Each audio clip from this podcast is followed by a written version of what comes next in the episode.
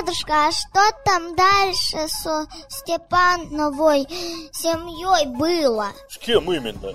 Семья-то у него не маленькая, и у всех жизнь по-разному сложилась. Тут в двух словах и не перескажешь. Ну расскажи, пожалуйста. Да расскажу, расскажу. Ты только давай ложись поудобней, да слушай внимательно. Малахитовая шкатулка. У Настасии, Степановой-то вдовы, шкатулка малахитовая осталась, со всяким женским прибором. Кольца-то, серьги и прочее по женскому обряду. Сама хозяйка Медной горы одарила Степана этой шкатулкой, когда он еще жениться собирался. Настасья в сиротстве росла, не привыкла к этому-то богатству, да и не шибко любительница была моду выводить. С первых годов, как жили со Степаном, надевала, конечно, из этой шкатулки, только не к душе ей пришлось. Наденет кольцо, ровно как раз в пору, не жмет, не скатывается, а пойдет в церкву или в гости куда, замается. Как закованный палец-то в конце нали посинеет, серьги навесит, хуже того, уши как оттянет, что мочки распухнут, а на руку взять не тяжелее тех, какие Настасья всегда носила. Бусики в шесть или семь рядов только раз и примерила, как лед кругом шеи-то, и не согреваются нисколько. На люди те бусики вовсе не показывала, стыдно было. Пусть скажет, какая царица, полевой выискалась. Степан тоже не понуждал жену носить из этой шкатулки, Раз даже как-то сказал. Убери-ка куда от греха подальше. Настасья и поставила шкатулку в самый нижний сундук, где холсты и прочее про запас держит. Как Степан умер, да камешки в его мертвой руке оказались, Настасья и причтелась ту шкатулку чужим людям показать. А тот, знающий, который про Степановы камешки обсказал и говорит Настасье потом, как народ схлынул. Ты, гляди, не мотни эту шкатулку за пустяк. Больших тысяч она стоит. Он, этот человек-то ученый был, тоже из вольных. Раньше-то в щегарях ходил, да его отстранили. Слободуде народ давал, ну и венцом не брезговал. Тоже добро кабацка затычка был. Не тем будь помянут, покойная головушка. А так во всем правильный. Прошение написать, пробы смыть, знаки оглядеть. Все по совести делал, не как иные прочие, а бы на полштофа сорвать. Кому-кому, а ему всякий поднесет стаканушку праздничным делом. Так он на нашем заводе и до смерти дожил. Около народа питался. Настасья от мужа слыхала, что этот чогарь правильный и в делах смышленый. Даром, что к винишку пристрастие поимел ну и послушалась его. Ладно, поберегу на черный день. И поставила шкатулку на старое место. Схоронили Степана, сорочины отправили честь честью. Настасья баба в соку, да и с достатком, стали к ней присватываться. А она женщина умная, говорит всем одно. Хоть золотой второй, а все ребятам вот чем. Ну и отстали по времени. Степан хорошее обеспечение семье оставил.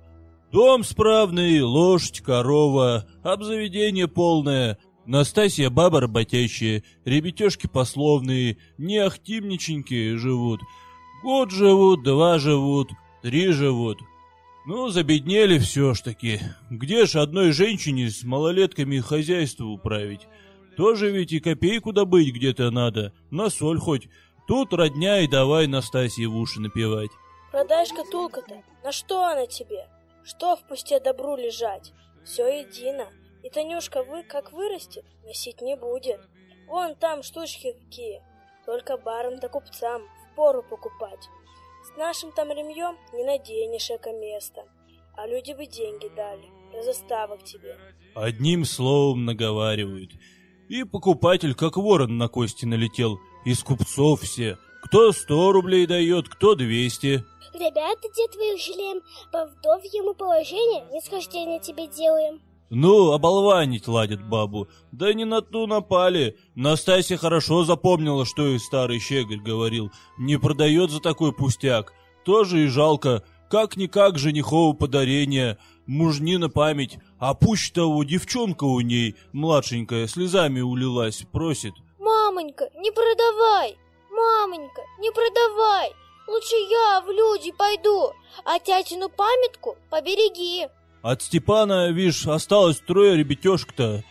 Двое парнишек, ребят как ребята. А это, как говорится, ни в мать, ни в отца. Еще при Степановой бытности, как вовсе маленькая была, на эту девчонку люди дивовались. Не то что девки-бабы, а и мужики Степану говорили. Не иначе это у тебя Степан из кистей выпал.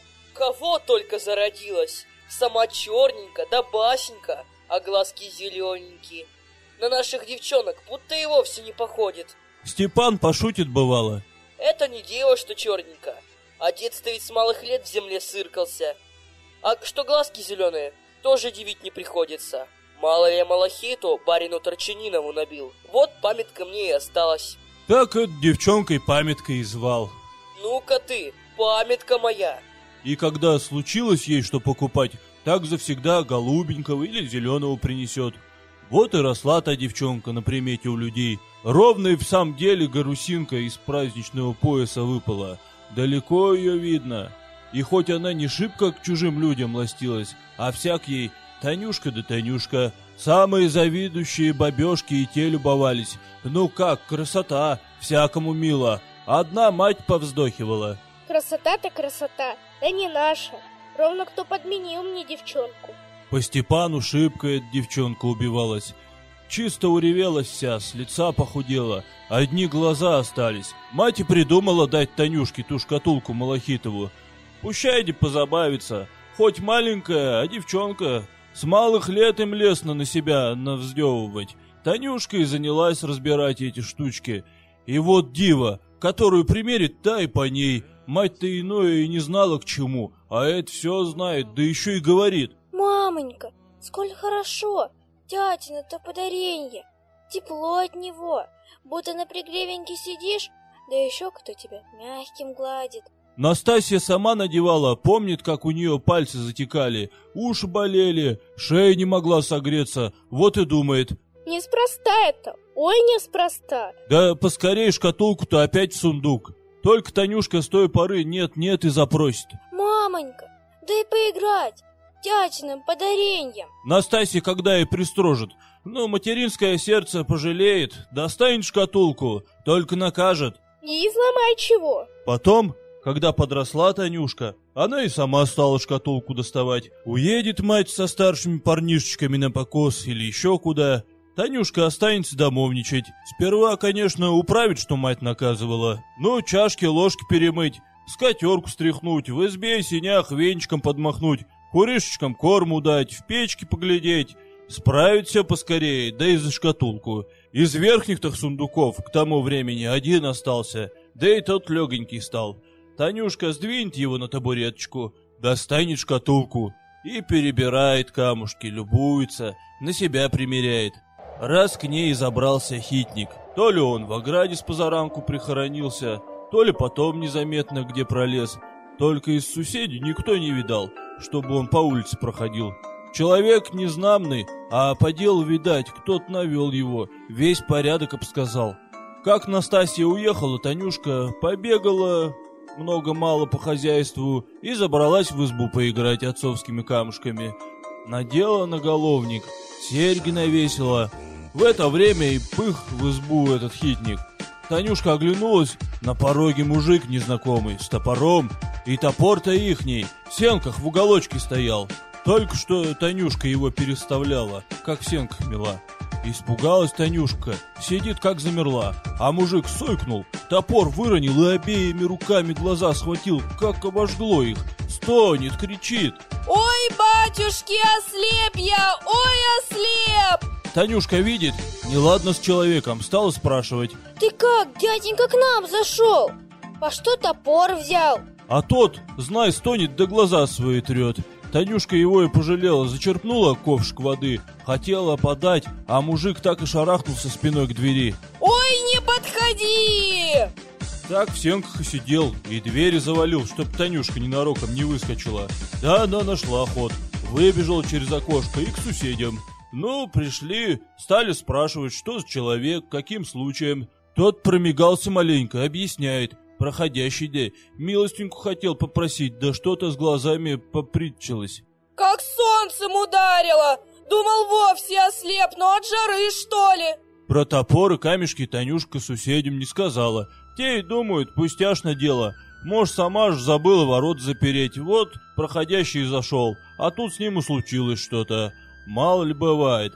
Да Настасья все же таки проходящего не отпустили. Когда она с сыновьями приехала, этот человек ей рассказал, что соседям рассказывал. Настасья видит все сохранности, вязаться не стала. Ушел тут человек и соседи тоже. Тогда Танюшка матери и выложила, как дело было.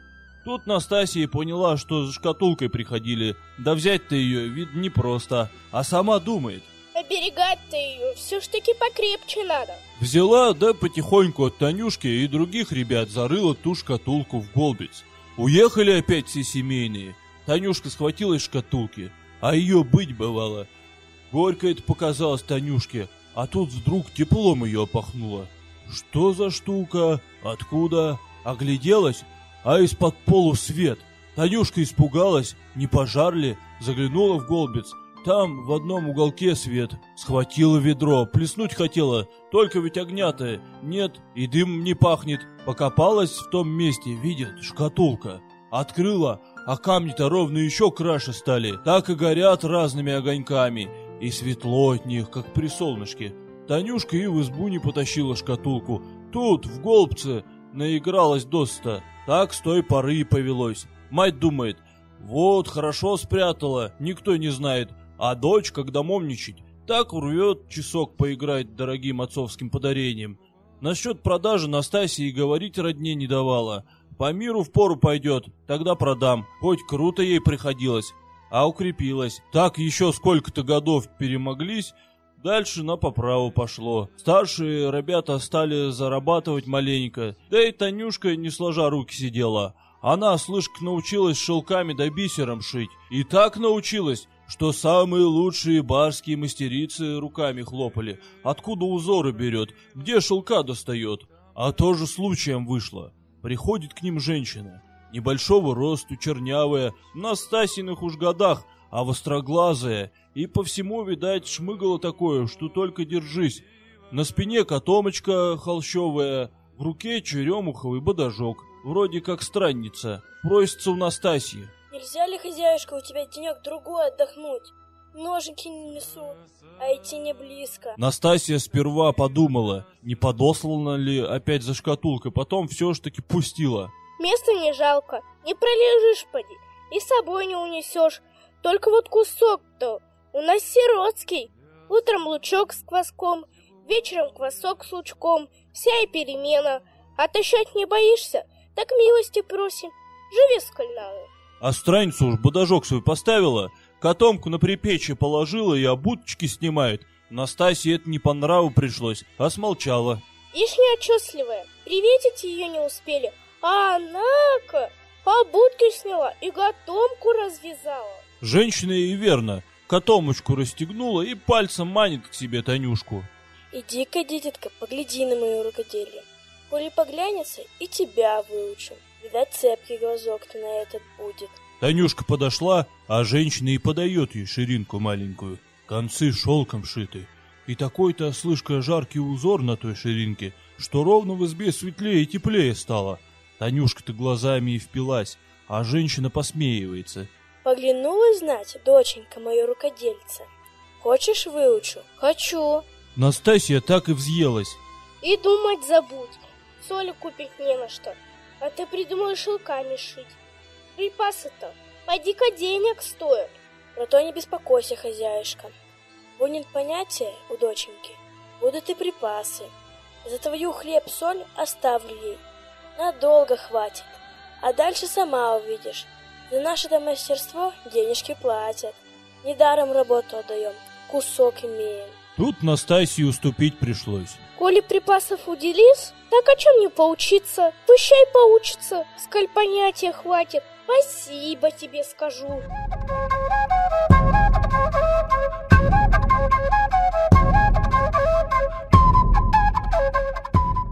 Интересно, кто же это был там? Что за девица и заяц еще какой-то? Об этом позже узнаешь. А теперь давай спать ложиться. Спокойной ночи. И тебе, Урал Мороз.